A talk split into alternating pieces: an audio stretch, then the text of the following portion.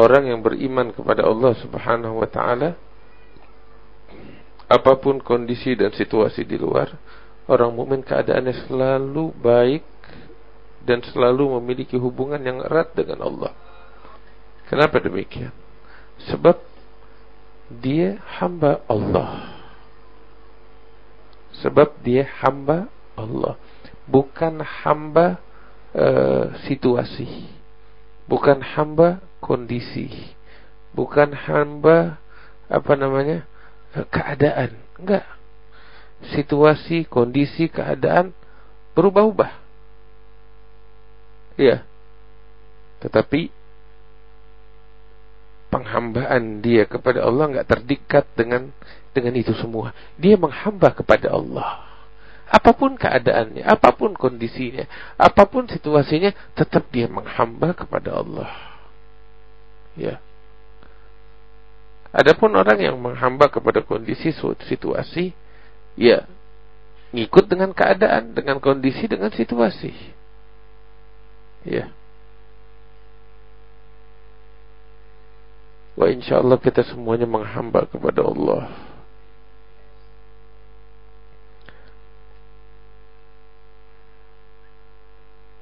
Nabi Shallallahu Alaihi Wasallam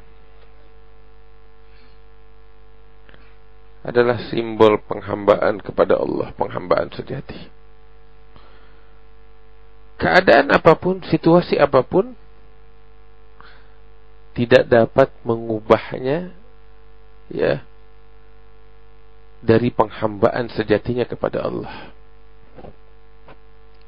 Tatkala beliau di Mekah, beliau tetap hamba Allah mau apa pun kondisinya, seberat apa pun, tidak kurang penghambaannya kepada Allah Subhanahu wa taala tatkala di Mekah. Tatkala beliau datang ke Madinah, hijrah ke Madinah pun nggak berubah keadaannya, penghambaannya kepada Allah tetap. Sekalipun situasi di Madinah dengan situasi di Mekah jauh berbeda. Tetapi penghambaannya kepada Allah itu dia tidak terpengaruh dengan situasi dan keadaan. Sebab bermuamalah dengan Allah. Subhanallah. Tatkala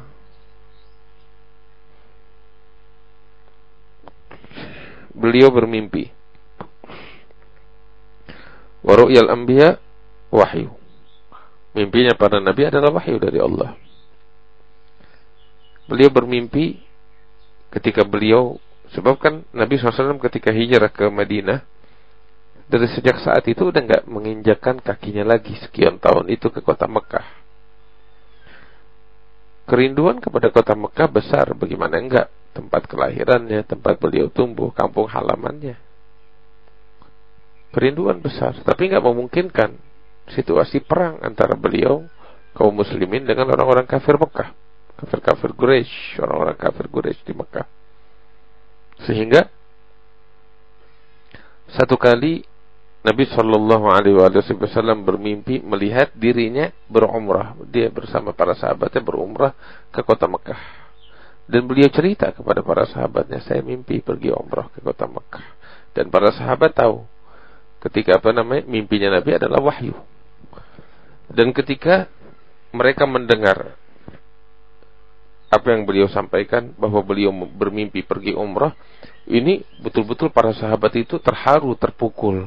Artinya kerinduan Nabi kepada kota Mekah sudah amat sangat besar sampai ke bawah mimpi ya dan prioritas utama para sahabat adalah bagaimana e, mewujudkan impian Rasulullah. Itu prioritas mereka. Maka sahabat bilang, kalau gitu ya Rasulullah, kita berangkat sekarang. Enggak panjang persiapan, mereka berangkat.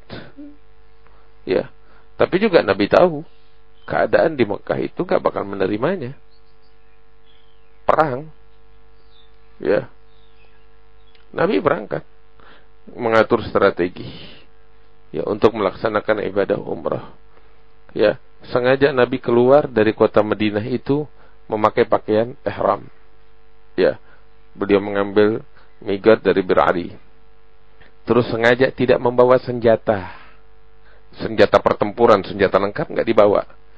Yang dibawa cuman eh, senjata yang di, yang biasa dibawa oleh para musafir untuk melindungi diri. Artinya beda. Ya. Peperangan senjata lengkap. Ya. Dengan apa namanya? Eh, senjata yang dipakai untuk melindungi diri di dalam perjalanan. Ya. Hanya sekedar pedang, artinya enggak bukan bukan untuk bertempur. Beda. Nah.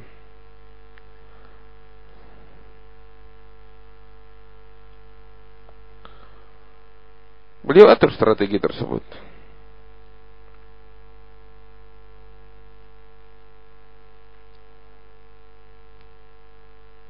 Prioritas utama para sahabat bagaimana Nabi bisa berumrah. Berangkat. Di tengah perjalanan mendekati Mekah, orang-orang di Mekah mendengar Nabi Muhammad mau datang ke Mekah untuk umrah. Mereka nggak terima. Berani-beraninya Muhammad. Kita berperang, dia mau oncang-oncang kaki masuk ke kampung kita untuk melaksanakan ibadah betul. Ka'bah bukan punya kita tapi kita menjaganya. Cuman ini kan menodai keberanian kita. Dia datang ke kampung ke sarang macan. Ya ibaratnya begitu. Siapa dia? Gue yang berkuasa di sini gitu. Ntar orang-orang Arab di luar sana mau ngomong apa? Akan mencemooh kita. Katanya perang.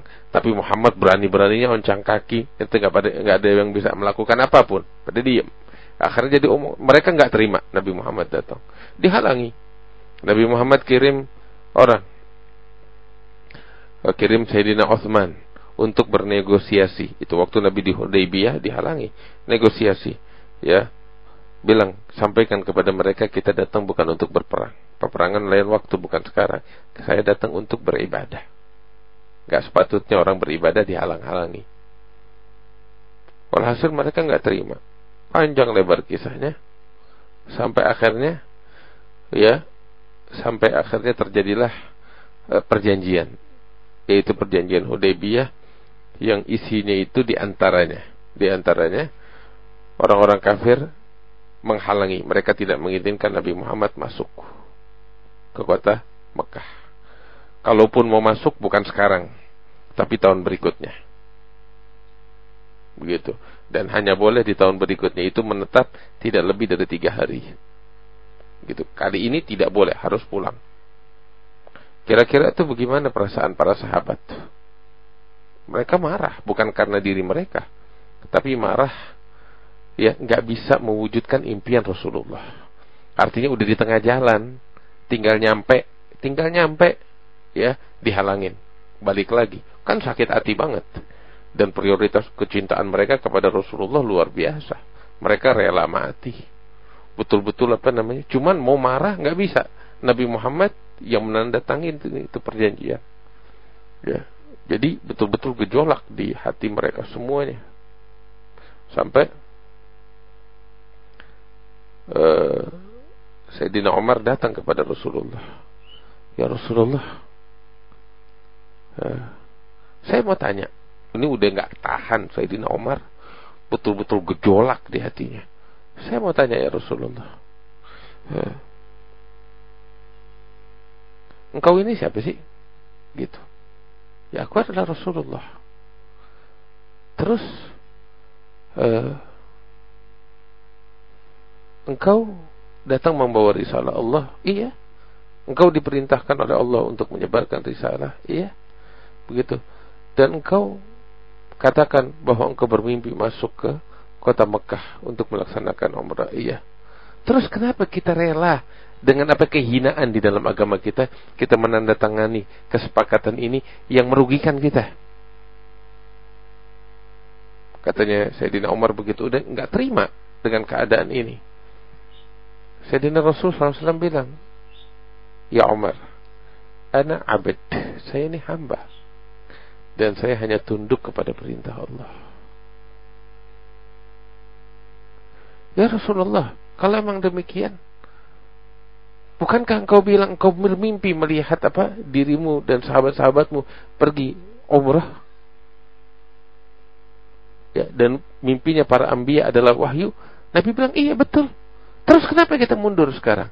Nabi bilang, ya Umar, memangnya aku bilang kepada engkau bahwasanya aku melakukan umrah tahun ini? Tidak. Kalau gitu kita pasti bakal masuk ke kota Mekah untuk melaksanakan umrah. Gak tahun ini ya tahun yang lain. Gak bisa ngomong Sayyidina Umar. Masih belum bisa terima loh Nabi Muhammad bilang begitu. Karena memang cinta betul-betul kepada Rasulullah. Sedangkan ini dia khawatir menyakiti hati Rasulullah. Ketika dihalangi gak bisa apa namanya pergi umrah. Dan gak cuma dia, seluruh sahabat juga begitu. Gak terima. Datang ke Sayyidina Abu Bakar. Katanya Abu Bakar, ini siapa dia? Ada Rasulullah, ya Umar. Hati-hati, jangan sembarangan ngomong. Sampai begitunya. Baik, kalau memang betul dia Rasul, artinya ini omongan karena apa ya? Ghirah. Dia Rasulullah, dia Rasulullah. Terus kenapa kita rela kehinaan di dalam agama kita? Kita mundur seperti ini. Kita siap mati. Jadi Abu Bakar bilang, "Ya Umar, innahu Rasulullah." Dia utusan Allah dan dia hamba Allah. Dia tunduk kepada perintah yang diperintahkan oleh Allah. Lihat Sayyidina Abu Bakar beda sama yang lain. Gak bisa ngomong. Subhanallah, jawabannya sama sama Nabi. Sayyidina Abu Bakar. Kalau gitu, ya Abu Bakar. Bukankah dia dulu cerita sama kita kalau dia bermimpi masuk ke Mekah, pergi laksanakan umrah. Dia bilang begitu kan? Saya Bakar bilang, iya betul. Terus kenapa kita mundur? Abu Bakar bilang kepada Umar, Ya Umar, emangnya dia bilang sama engkau kan sekarang kita umrah? Nyebutin tanggalnya? Enggak. Kalau gitu kita dan beliau akan masuk ke Mekah untuk melaksanakan umrah itu. Sayyidina Abu Bakar bilang begitu. Diam Sayyidina Umar. Nabi Shallallahu Alaihi Wasallam lihat itu kan yang mau umrah Nabi yang bermimpi Nabi. Tetapi lihat beliau bukan hamba kepada kondisi dan situasi. Hamba Allah. Hamba Allah. Diperintahkan berangkat, berangkat. Bisa sampai, sampai. Nggak sampai, balik lagi. Tunduk sama Allah. Nggak berubah penghambaannya kepada Allah. Beliau bilang sama sahabat-sahabatnya, perjanjian udah ditulis, tugas kita memenuhi perjanjian yang kita tanda tangani. Ayo kita pulang sekarang. Kan masih dalam keadaan ihram. Jadi harus tahallul membatalkannya dan membayar denda. Nabi bilang sama sahabat-sahabatnya, ayo kita tahalul, kalian apa namanya, e, botakin kepala, bayar denda, denda apa namanya fidyah, terus kita pulang. Sahabat nggak ada yang mau, nggak, kita nggak mau ya Rasulullah. Si, sakit hati, bukan sakit hati sama Rasul, maksudnya sakit hati dengan keadaan itu. Kondisi perang memaksa mereka nggak bisa melakukan perlawanan, ya, harus tunduk dengan sebab yang nanda tanganin Rasulullah Shallallahu Alaihi Wasallam. Enggak, mereka semuanya pada duduk diam. Dan mereka pengen mewujudkan impian yang Nabi besar Muhammad Shallallahu Alaihi Wasallam. Nabi ngelihat para sahabat ngambek, ibaratnya sahabat ngambek, gitu, bingung, masuk ke dalam ke kemahnya. Begitu masuk istri beliau, Sayyidatuna Ummu Salam ngelihat muka Nabi kenapa nih? Ya. Muka ibaratnya kayak muka sumpah. Ya Rasulullah kenapa? Ya sahabat-sahabat saya nggak ada yang nurut nih. Disuruh tahalul nggak mau. Ya Rasulullah katanya Ummu Salamah maklumi mereka. Mereka ini sayang kepadamu. Ini yang menuntut yang membuat mereka seperti ini karena kecintaan mereka kepadamu. Mereka ingin mewujudkan impianmu. Tapi engkau yang yang menandatangani kesepakatan itu untuk mundur. Wajar mereka sayang, ini cinta kepadamu. Mereka ingin mewujudkan impianmu, tapi nggak kesampaian. Dan masalahnya mereka nggak bisa marah, sebab engkau yang tanda tanganin. Ya, Nabi maklumin. Lantas apa yang harus saya lakukan? Lihat Nabi nanya sama istrinya seorang wanita. Istrinya Ummu Salamah ini wanita yang sangat berakal. Jauh pandangannya. Sampai Nabi ngajak dia musyawarah. Makanya lihat tuh Islam bagaimana. Islam menghargai perempuan. Dilibatkan. Ini perkara penting loh. Nabi melibatkan seorang wanita untuk bermusyawarah. Ketika melihat akalnya, kecerdasannya, pandangannya yang jauh, Nabi melihat melibatkan Nabi nanya, ini Nabi, Nabi yang agung minta pendapat dari seorang wanita. Ayo, itu keindahan agama kita. Nabi tanya, lantas apa yang harus saya lakukan? Gini, sekarang kamu keluar dari kemah. Jangan bicara sama siapa pun. Jangan bicara. Keluar dari kemah, semua mata sahabatmu akan melihat engkau apa yang akan kau lakukan. Ya, keluar dari kemah, panggil tukang cukurmu. Engkau mencukur, cukur kepala, sebab tahalul itu kan harus dia cukur rambutnya. Ya, engkau cukur kepalamu depan mereka. Begitu. Udah, itu aja. Mereka nggak bakal mau mulai kalau kamu nggak mulai. Maka Rasul ambil dia pendapat. Langsung itu waktu beliau keluar, nggak banyak bicara, nggak bicara dengan siapa pun, manggil tukang cukurnya sini. Nabi duduk, beliau dicukur rambutnya. Sahabat ngelihat gitu air mata berlinang. Udah, inilah keputusan. Mereka semuanya mengikuti Rasulullah, mereka tahallul, ya, sebagaimana Rasulullah Shallallahu Alaihi Wasallam. Ya, itu dalam riwayat saat itu ketika Nabi Muhammad bercukur, ya, itu para sahabat memperebutkan rambutnya Rasulullah sallallahu alaihi wasallam. Diperebutkan. Dan Nabi membagi-bagi, beliau ambil lempar ke sini, itu berebutan. Ambil di sini, bagi kemari. Begitu. Itu dalam riwayat disebutkan kadu anya kita tilu. Mereka hampir saling membunuh. Ini ibaratnya saking apa namanya? Saking ramenya itu perebutannya. Diibaratkan seperti orang saling mau hampir mau saling bunuh-bunuhan ibaratnya kayak begitu bukan mereka mau saling membunuh enggak jadi saking apa namanya uh, apa mereka betul-betul antusias di dalam memperebutkan rambutnya Rasulullah sampai seperti itu jumlah mereka itu waktu kalau saya nggak salah sekitar 3000 orang kalau saya tidak salah ya sekitar 3000 orang atau lebih atau kurang ya kalau saya nggak luput sekitar itu jumlahnya saya lupa ya itu sahabat Sayyidina Anas bin Malik bilang, kita semuanya memperebutkan. Dan itu waktu, ya, kad, kadu anjak tadi hampir saling membunuh, ibaratnya demi memperebutkan itu halayan-halayan rambut Rasulullah. Dan tiap orang dari kita itu cuma kebagian satu helai. Ada beberapa kalau nasibnya bagus dapat dua helai, paling banyak tiga helai, nggak lebih dari itu mereka memperebutkan helayan-helayan rambutnya Rasulullah Sallallahu Alaihi Wasallam. Sallallahu Alaihi Wasallam. Akhirnya Nabi pulang. Nabi bu pulang. Dan tahun berikutnya seperti yang Allah janjikan datang. Itu ketika berangkat rombongan ya Sayyidina Umar baru sadar Ketika udah berangkat baru sadar, ya Allah, kok bisa-bisanya saya ngomong kasar sama Nabi barusan. Artinya udah, sebab kadang kan keadaan kayak begini menuntut seseorang itu untuk diberikan waktu kesempatan untuk jernih pikirannya gitu. Setelah berjalan berlalu, baru Sayyidina Umar tuh ketika sendiri sadar, ya Allah, Gue nggak sadar barusan gue kasar ngomong sama Nabi. Ibaratnya kan gitu. Sampai ya Rasulullah, engkau ini siapa? Kan sampai begitu. Datang ke Sayyidina Bakar, siapa sih dia nih sebenarnya? Sampai segitunya. Udah nggak nggak tahan. Sayyidina Umar, kaget ya Allah, saya sampai ngomong kayak begitu nggak sadar. Waduh, balak nih. Gue bisa kualat ngomong begini. Baru sadar, ini di perjalanan. Ketakutan Sayyidina Umar. Gue Umar bin Khattab tuh jagoan ciut langsung.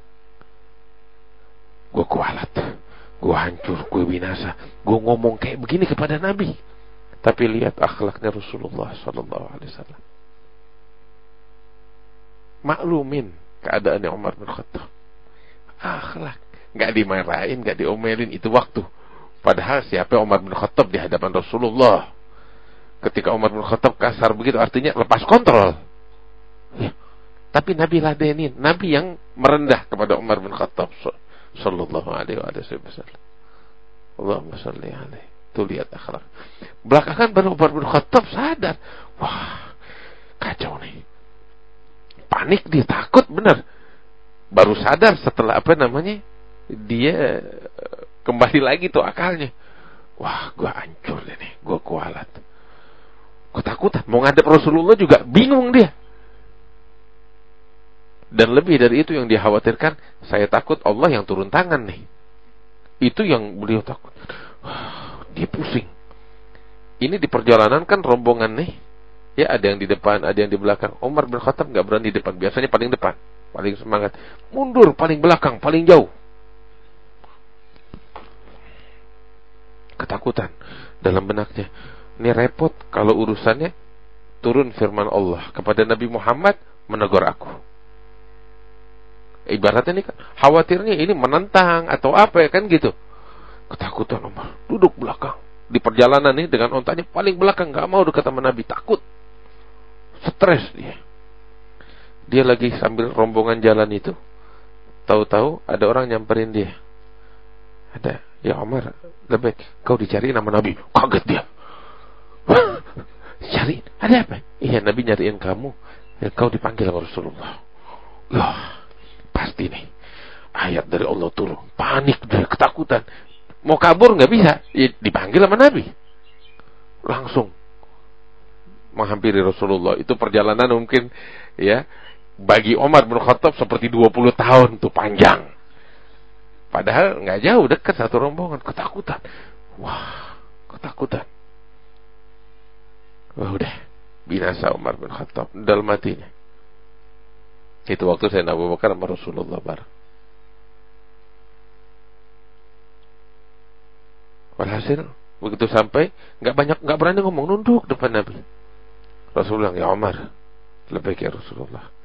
Barusan Allah menurunkan firman-Nya kepada saya.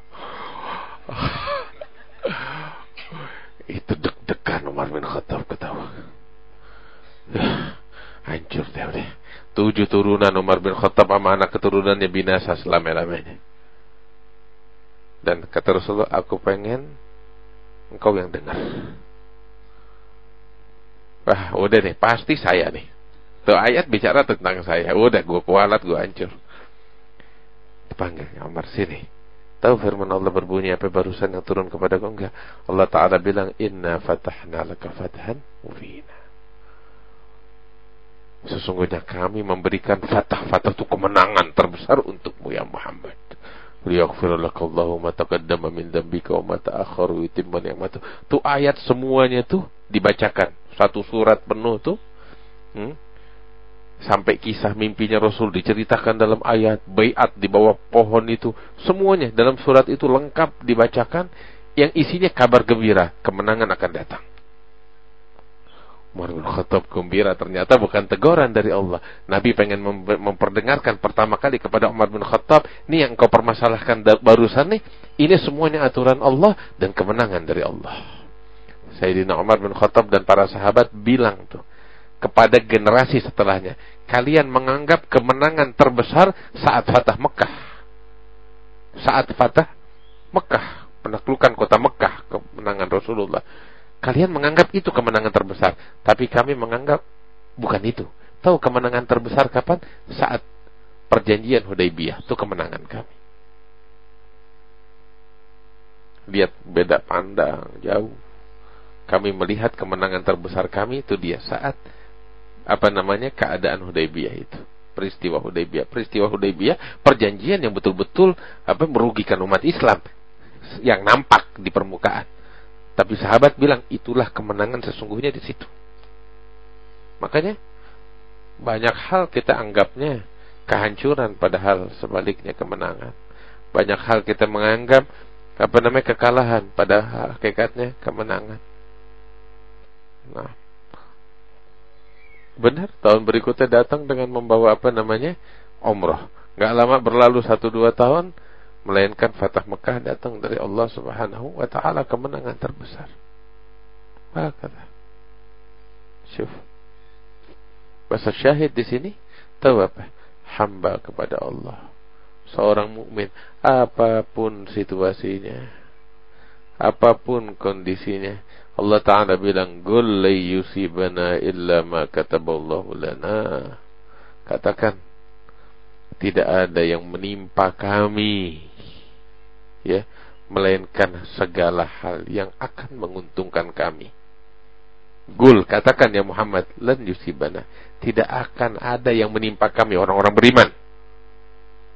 Melainkan baik itu yang nampaknya musibah bencana tapi ketahuilah yang menimpa kami enggak lain hanyalah hal-hal yang menguntungkan kami Huwa maulana, dia adalah Tuhan kami. Itu Allah yang bilang begitu. Nah cuman yang jadi pertanyaan, kan Allah Ta'ala bilang, nggak ada yang menimpa. Katakan ya Muhammad, tidak akan menimpa kami. Maksudnya kami orang-orang beriman. Illa maka taballahu dan kecuali yang menguntungkan kami. Artinya Allah berjanji yang menimpa hanya yang menguntungkan. Tetapi ini hal yang menguntungkan ini hanya menimpa siapa? Orang beriman. Ya. Ingat. Iman kepada Allah. Yang jadi pertanyaan, kita kan kita orang beriman bukan? Insya Allah kita orang beriman di mata kita. Tapi apakah kita beriman di mata Allah? Ya. Kalau memang kita udah beriman di mata Allah, ya, kita masuk standar orang beriman di mata Allah, ambil kabar. Semua yang menimpa kita adalah kebaikan bakal kita. Tetapi kadang kita nganggap diri kita beriman. Tapi di mata Allah kita nggak beriman. Oh kok bisa gitu?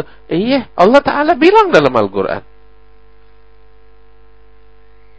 Eh, dalam surat Al-Baqarah.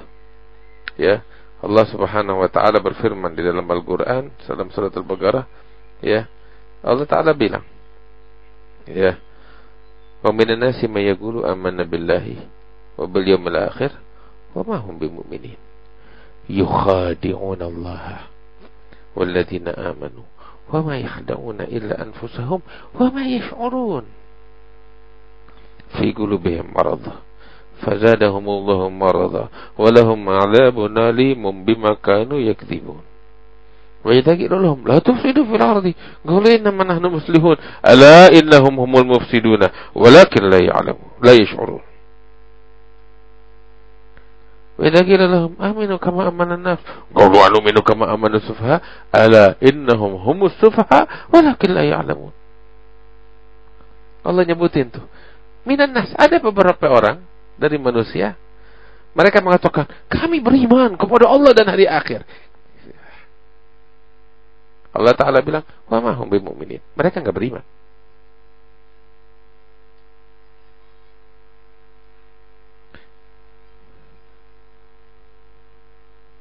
Kita termasuk dari yang ini apa enggak nih? Yang dinyatakan oleh Allah Ta'ala. Sebagian orang mengatakan saya beriman kepada Allah dan dari akhir. Allah bilang mereka nggak beriman. Nah kita tanya, kita termasuk sebagian orang itu apa enggak? Kita bakal bilang insya Allah nggak beb. Tahu dari mana? Bisa jamin? Bisa jamin nggak? Allah sendiri yang bilang. Ya. Mereka nggak berasa loh. Yang bilang gak berasa bukan anak mente. Allah Ta'ala bilang, mereka gak sadar. Mereka gak merasakan. Buktinya apa? Fi gulubihim. Hati mereka banyak penyakit. Ambil kabar. Orang yang di hatinya penuh dengan penyakit yang dimurkai oleh Allah, termasuk dari golongan yang begini nih. Dia nggak sadar. Adanya kalau dikasih tahu, hmm, jangan kalian bikin kerusakan di muka bumi. Mereka bakal bilang, "Weh, saya ini nahnu muslihun. Kami ini adalah orang-orang yang membawa kebaikan."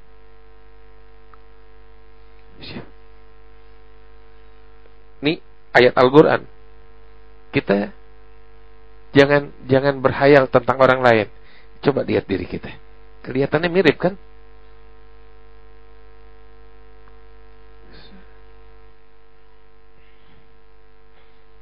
Allah Ta'ala bilang ala innahum humul mufsiduna walakin la.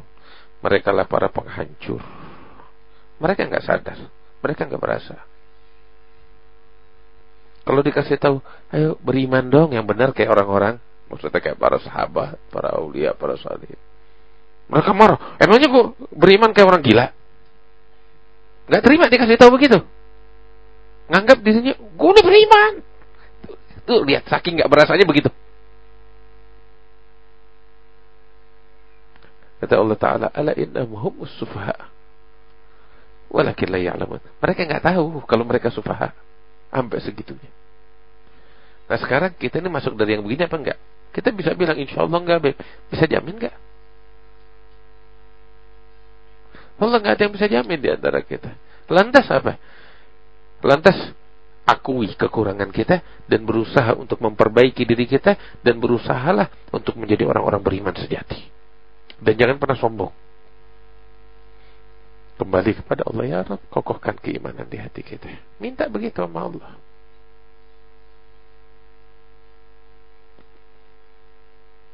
Minta keimanan biar ditutup diri apa umur kita dengan iman, hati kita dihiasi dengan keimanan. Siapa yang tahu Allah? Siapa yang tahu? Rahasia Allah.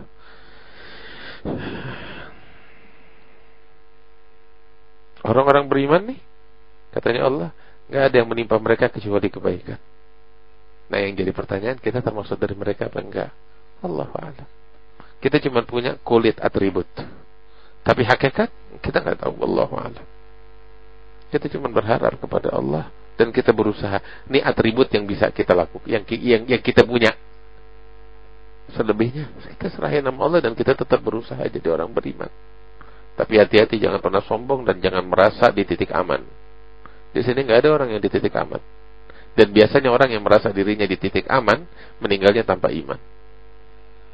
Iya, Sayyidina Umar bin Khattab bilang begitu.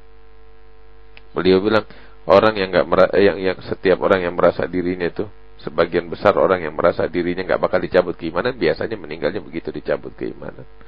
Ah, mudah-mudahan Allah jaga kita. Allah lindungin kita. Allah jadikan kita orang-orang beriman. Ya, intinya paling nikmat sampai bersimpu di pintu Allah. Jangan kita fonis orang. Jangan kita suudzon sama orang. Mau fonis fonis diri kita. Mau suudan suudan terhadap diri kita. Orang lain jangan. Kita nggak dikasih hak sama Allah untuk itu. Nggak dikasih wewenang oleh Allah untuk itu. Ya. Ya Allah bertaufik hatta nufis. Alhamdulillah majelis kita kita mulai lagi. Wah, dalam pertemuan kita terakhir kita menghatamkan kitab apa namanya? Al-Mukhtar min al-Anwar fi Suhbatil Akhyar. Karya Imam uh, Abdul Wahab Syarani. Abdul Wahab bin Ahmad Syarani. Kita udah hatamkan itu Alhamdulillah. Lumayan panjang juga kita baca. 4 tahun lebih kayaknya tuh ya. Iya panjang. Kita udah hatam. Alhamdulillah. Udah dipraktekin belum udah diamalin belum uh, ya Bib udah pada lupa ya, ya, gimana ya tapi itu kenyataan Alhamdulillah rekamannya deh. Ya, balik rekaman udah diamalin belum? Punya empat tahun, alhamdulillah sih ada, iya kan? Empat tahun, lima tahun. Ini tahu apa? Eh, pertama, eh, nilai plus anugerah dari Allah bakal kita. Kedua juga bukti. Bukti, bukti apa?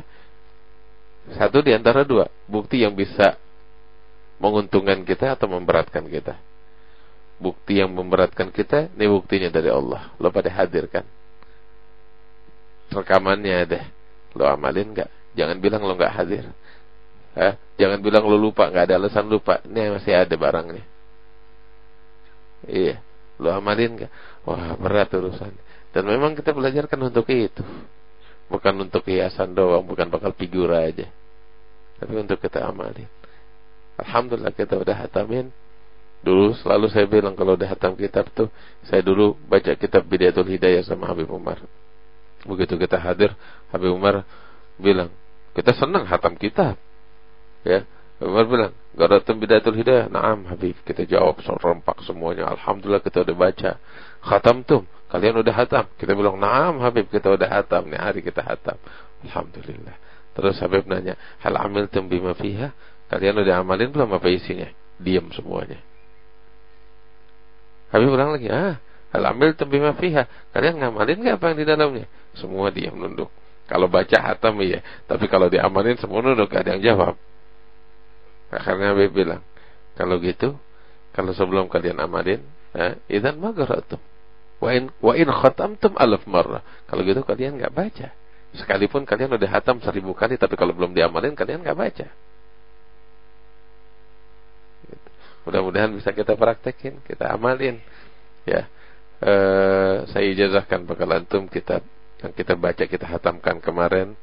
Ya, kitab Al-Mukhtar min Al-Anwar fi Sohbatil Akhyar yang disusun oleh Imam Abdul Wahab Syarani seperti saya dapatkan ijazatan berijazah amah dari Sayyidul Walid Habib Nafal bin Jendan dari guru-guru saya juga ya bersambung kepada Al-Jadar Habib Salim bin Jendan dari gurunya Umar Hamdan dari gurunya Ali bin Zahir Al-Witri dari gurunya Al-Imam Abdul Ghani Al-Mujaddidi dari gurunya Al-Imam uh, Muhammad uh, Abid Sindi dari gurunya Al-Imam Muhammad Sa Muhammad Said Salih Al-Fulani dari gurunya Muhammad Said Safar dari gurunya Abu Tahir Al-Qurani dari gurunya Al-Imam Syihabuddin Burhanuddin Al-Qurani.